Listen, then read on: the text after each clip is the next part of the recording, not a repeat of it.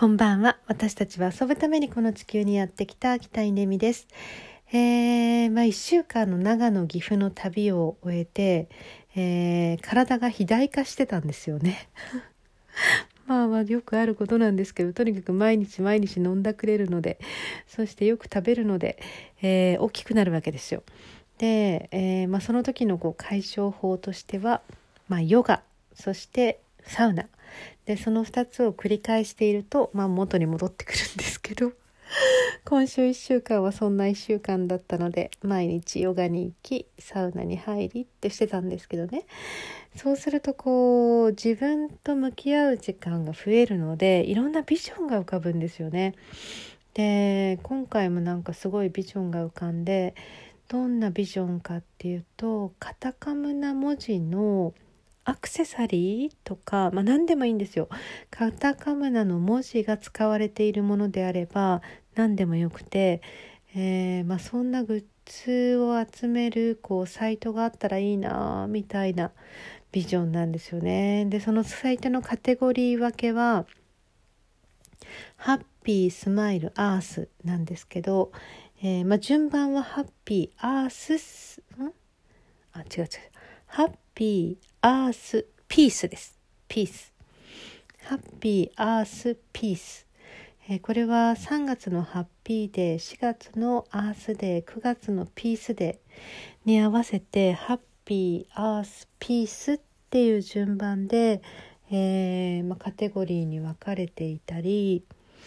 うーんするカタカムな文字のグッズまあ、EC サイトなんですけど EC サイトで、えー、作家さんのこうページにリンクするようななんかそんな EC サイトがあったらいいな作りたいなと思ったんですよね。でこれなぜかというとカタカムな文字を広げたいんですよ。カタカムな文字って、えー、古代文字で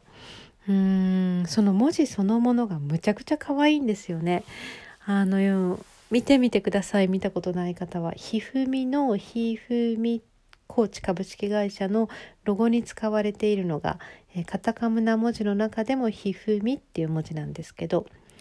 この文字で書いた書くと書くだけでこうアートになるしうんなんかそれをこうネックレスにしたりとか、まあ、シールにしたりとかして貼っておくだけでパワーがあるんですよね言霊のパワーがある。で実際に私もひふみコーチ株式会社っていうのを立ち上げた時にそのひふみのロゴに、えー、カタカムナ文字を使ってそれでカタカムナの吉野信子先生っていう先生にねこういうあのロゴでこういう会社を作ったんですよって言って報告をしたらそしたらなんかうまくいかないわけがないって言われたんですよね。いやそうでしょうねこの名前をあの使ってしまったらもううまくいかないわけがない、まあ、そんなカタカムナの文字の文字言霊のパワーを、えー、もっともっとみんなに伝えたいなと思ってカタカムナオンラインショップの開設ああどうしよう。ビジョンは浮かんでるんですけどやるにはえいっっていうこうねエネルギーが必要なので。いやいやどうしようかな。うだうだしている、えー、ここ23日です。でもビジョンはどんどん明確になってきてしまう。どうしよう。